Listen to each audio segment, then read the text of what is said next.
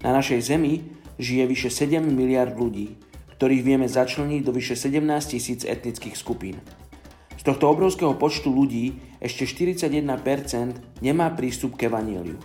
Dnes vám chceme predstaviť jednu z týchto etnických skupín, ktorá potrebuje počuť zväzť o prvom príchode Ježiša a o dokonalej Božej láske. Dnes je 9. oktobra a my sa modlíme za etnickú skupinu Bea Bedavy v Sudáne.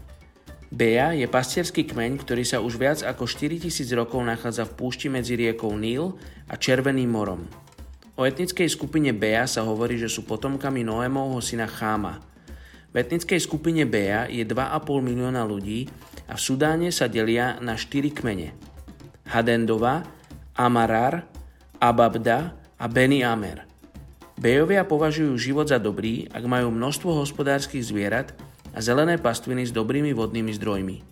Takmer všetci ľudia patriaci do etnickej skupiny Beja žijú na vidieku. Modlíme sa za ochotu kresťanských pracovníkov ísť do nehostinej púšte a povedať etnickej skupine Beja o pastierovi, ktorý ich zavedie k väčšine zeleným pastvinám.